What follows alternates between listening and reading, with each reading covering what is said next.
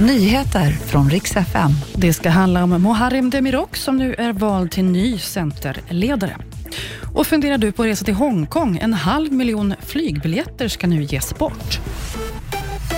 Vi ska börja med att idag har Annie Lööf blivit avtackad av sina partikollegor efter 11 år och Muharrem Demirok valdes till ny ordförande för Centerpartiet på deras extrastämma.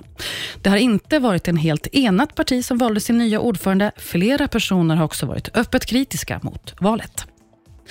Idag har Finlands och Sveriges statsministrar Sanna Marin och Ulf Kristoffersson haft en gemensam pressträff.